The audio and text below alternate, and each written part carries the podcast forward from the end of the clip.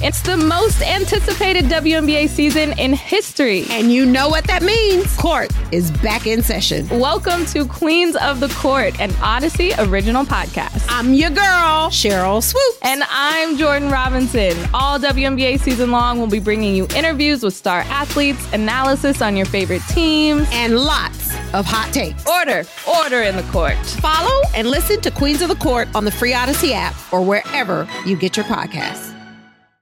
Welcome back. It is the home stretch on this Tuesday edition of Silver and Black Today, an Odyssey original podcast. Mo Moton and Scott Gulbransen with you for the rest of the way. As always, we welcome back Mo. He is doing well. He's doing healthy. He's fired up. We like that. Yes, absolutely. uh, if you haven't subscribed to the podcast yet, what are you doing? Please help us out. If you're part of Raider Nation, make sure you subscribe. Turn on the auto download wherever you get your podcast. You can find us. You can even say, "Hey Alexa, play Silver and Black today. Mo is back," and it will play the episode for you. So make sure you do that. We appreciate that as well. Also, if you're watching us on YouTube, thank you. Hello, I appreciate the chat over there. It's always lively as well. Uh, hit the subscribe and the bell notifications bell, notifications bell. That way you get a notification every time we have a new video up there as well. Reminder tomorrow will be our mailbag show. Mo and I love it. Mo hasn't been able to do one in a while, so I'm sure, and we actually have questions for Mo specifically. They are not food related, even though we just came off the holiday. We missed that opportunity, but we got Christmas coming up in the holiday season, so we'll talk about it later. But nonetheless, we'll have our mailbag show tomorrow, and then, of course, our Thursday edition of the show where we'll look ahead to the Charger game. Of course, a big, big game for many, many reasons. And we'll talk about that as well. Okay, Mo, so let's talk about this Mike Silver interview. I know a lot of Raider fans don't like Mike Silver because he seems to to block a lot of them.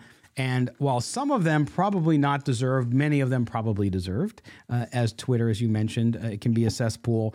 But this interview, a couple things. I want to start number one with um, what I heard from him. He started the conversation, talked about um, the building of this team.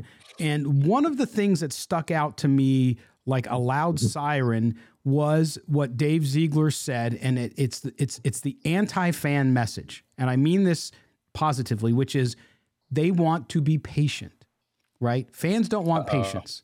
Right. But he said they need to be patient. They need to spend money where it makes sense. But he also said, w- along with calculated swings in the free agent market, i.e., Chandler Jones, um, we have to be focused on building this team through the draft.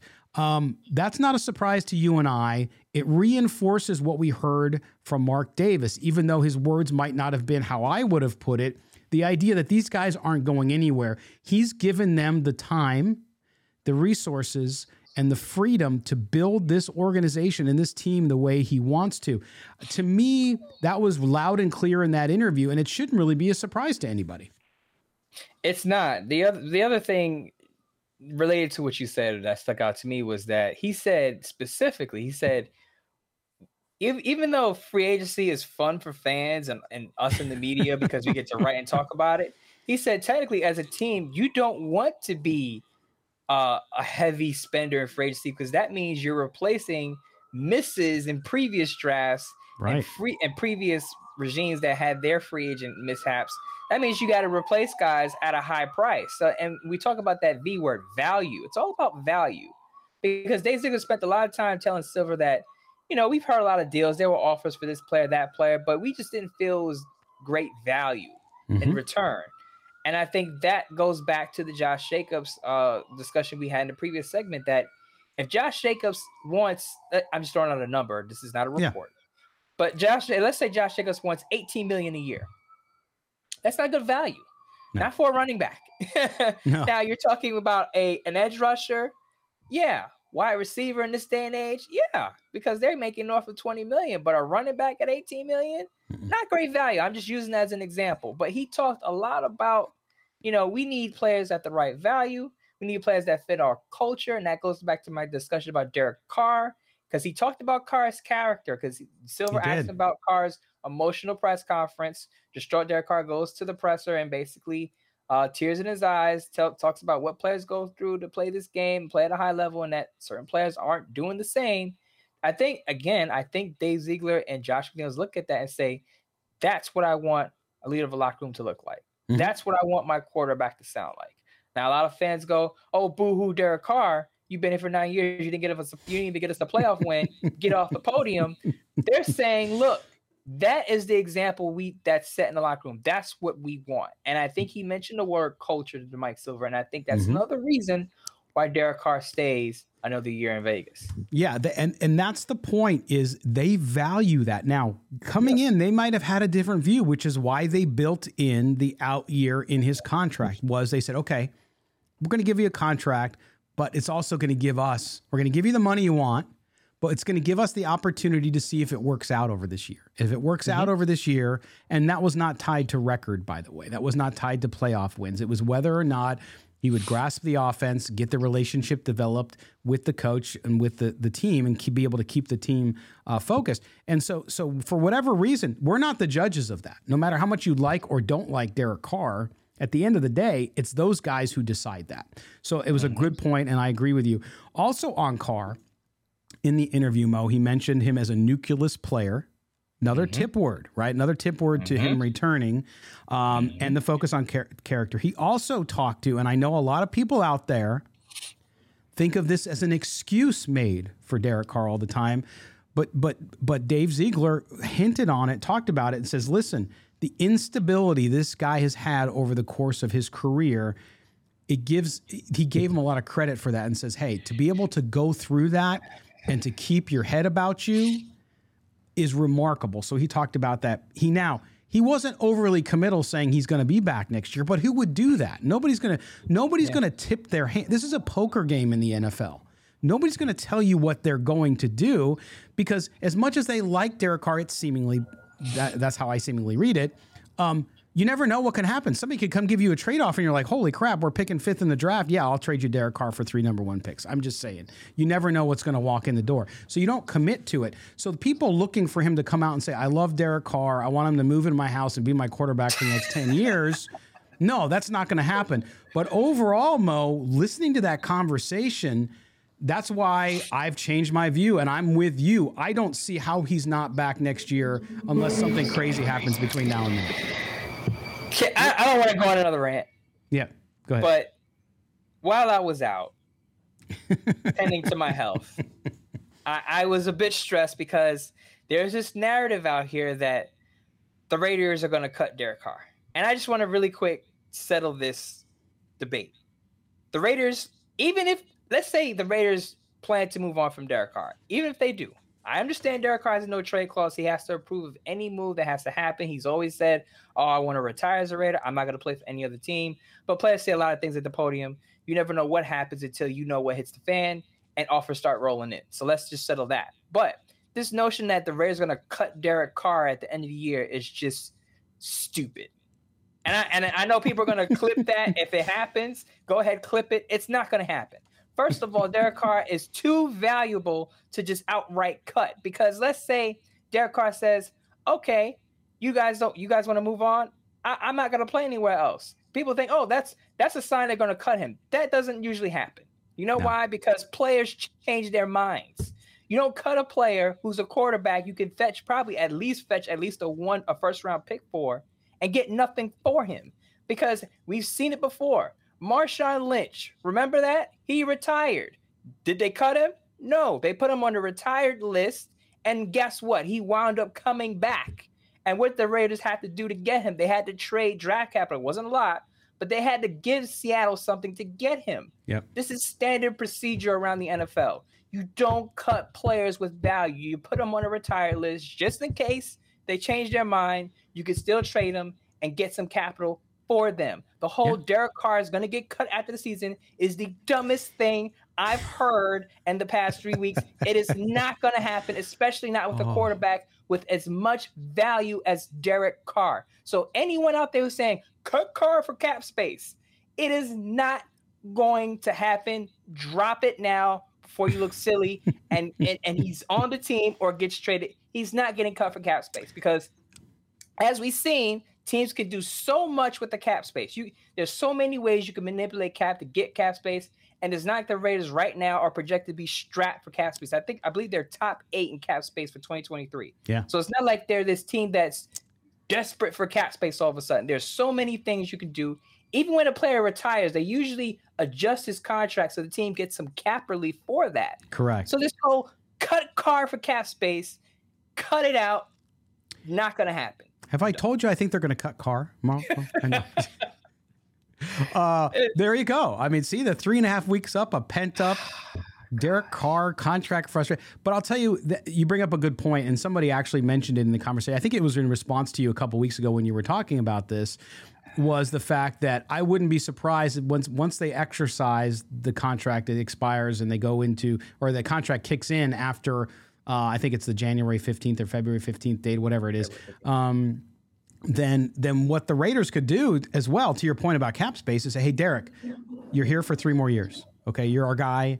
Uh, let's let's take this money and move it to the back end of your contract at the very end, or or we'll turn we'll convert some of it to cash now. We're going to give you another cash bonus, and we're going to convert it to the end of the contract, and then you free up 10, 15, 20 million dollars uh, for next year because Derek Carr now knows he's got three years to win an NFL championship if he's going to do it as a Raider. So so to your point about creativity, the other thing with that is this idea right up there with the same Derek Carr getting cut thing is the oh man if they got rid of Carr Davante Adams man he's out he's out he's not going to play for the Raiders. Oh my gosh.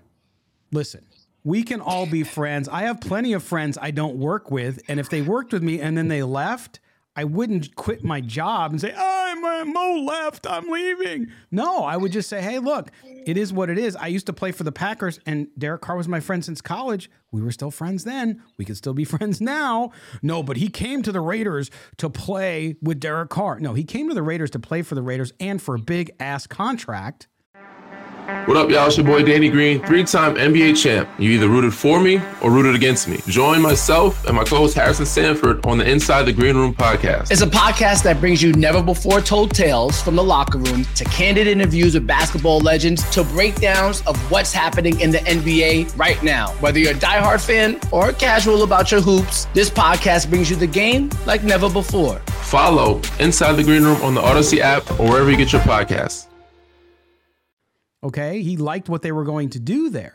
So that's right up there. Those two to me, Mo, take the cake right now. The, the other thing about the Davante Adams thing that I find laughable is people say, well, he he's not going to want to rebuild with a new quarterback. And I will say this that I'm sure that if they plan to move on to Derek Carr, they will have a conversation with Davante Adams. The other thing is he just signed a fresh new extension. This isn't the same as the Green Bay Packers situation because he was going to be a free agent. So the Packers felt like, okay, we have to trade this guy because we're going to lose him for nothing.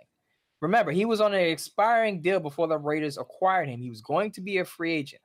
Right. And and they felt like the Packers felt like they had to make a move. In this situation, he would be going into the second year of a, of a of a lucrative multi-year extension.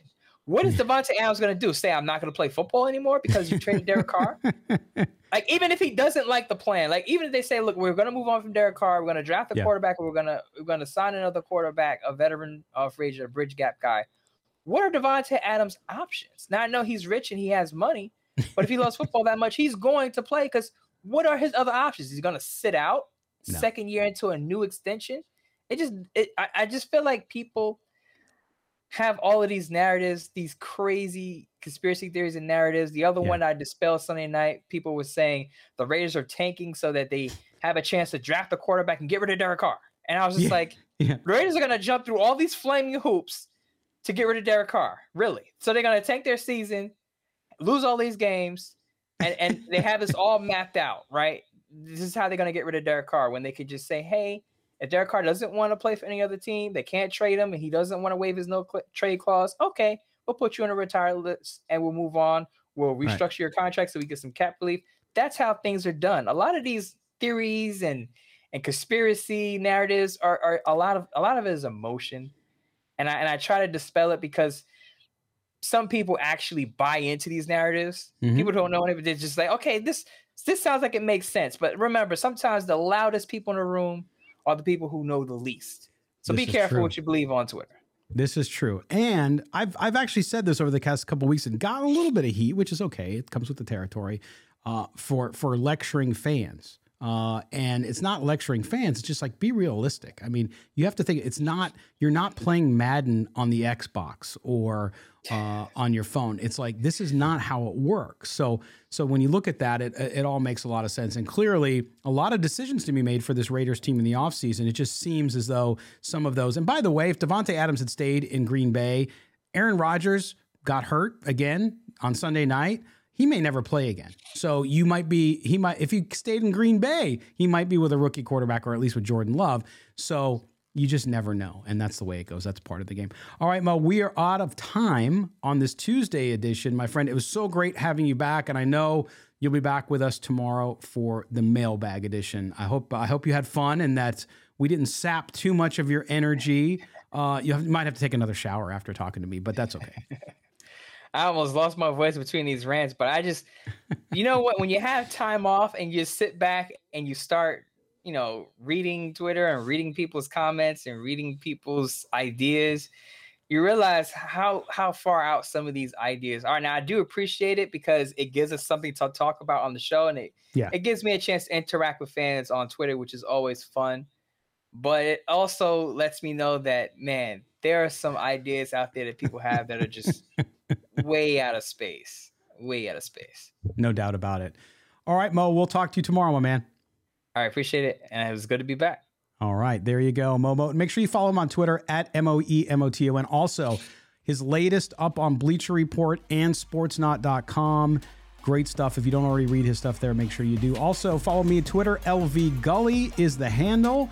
Also, the show, SNB Today. Make sure you subscribe uh, on Twitter, but also uh, subscribe to the podcast wherever you get them. Also, the YouTube page. Don't forget the notifications bell along with the subscribe button. For Mo Moton, our producer David Stepani, and I am Scott Branson. We'll talk to you tomorrow on the Raider Nation Mailbag Show. Enjoy your week. Another victory week. Hopefully, it rolls over into next week. But one thing is for sure, we appreciate talking to you guys, and we will talk to you tomorrow. Take care.